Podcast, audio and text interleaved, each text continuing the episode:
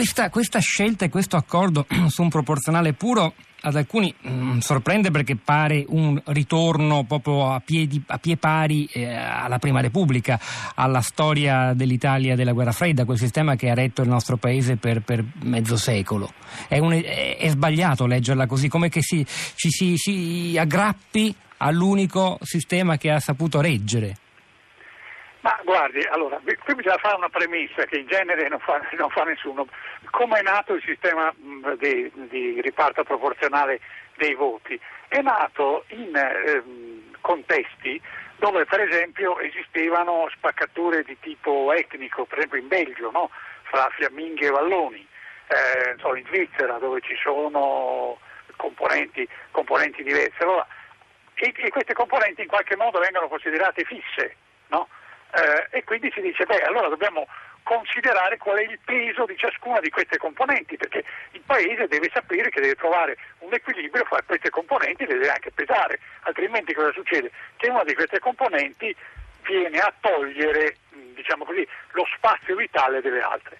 Nella Prima Repubblica questa cosa è stata trasferita al problema diciamo, delle ideologie, cioè si è detto beh, in un contesto come era quello eh, dopo la fine della seconda guerra mondiale, eh, lo scontro est-ovest, eccetera, eccetera, beh anche qui noi abbiamo si diceva gli speccati, no? abbiamo eh, i cattolici, abbiamo i marxisti o la classe operaia, abbiamo i liberali, la borghesia, eccetera, eccetera, dobbiamo distribuire cioè no, contare, pesare proporzionalmente queste componenti. Quando questo mondo degli steccati è andato a farsi benedire, no, l'immagine più, più, facile da capire è la fine dell'unità politica dei cattolici, no? cioè, eh, i cattolici per lungo tempo hanno più o meno insomma, diciamo, sotto, sotto, sotto l'egida della, uh, de, de, de, della Chiesa stabilito che dovevano votare tutti per quello stesso partito. Poi in quello stesso partito c'era la destra, la sinistra, il sopra e sotto, però si rimaneva lì. Quando è finita questa cosa qui si dice, ma allora la proporzionale non serve più, è come negli altri partiti. Il, l'elettore deve scegliere di volta in volta eh, il programma o, o, gli uomini che lo convincono di più. Bene, questo è stato il tentativo mh, mm, mal riuscito purtroppo eh, de, de, della riforma Mattarella prima e poi insomma, in termini molto più manipolativi e pasticciati della riforma Calderoli. Adesso cosa si fa? Siccome di nuovo eh, il, sembra che siamo in un paese spaccato e non si sa quanto, no?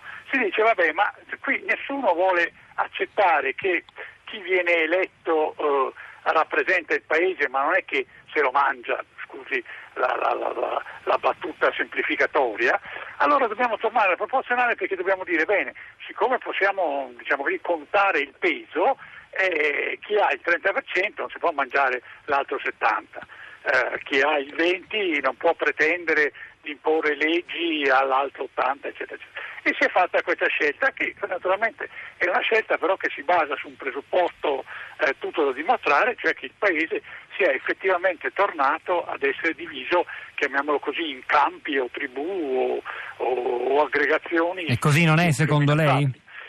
Beh no, secondo me no, l'elettorato è molto, è, è molto mobile, questi campi sono campi diciamo così inventati.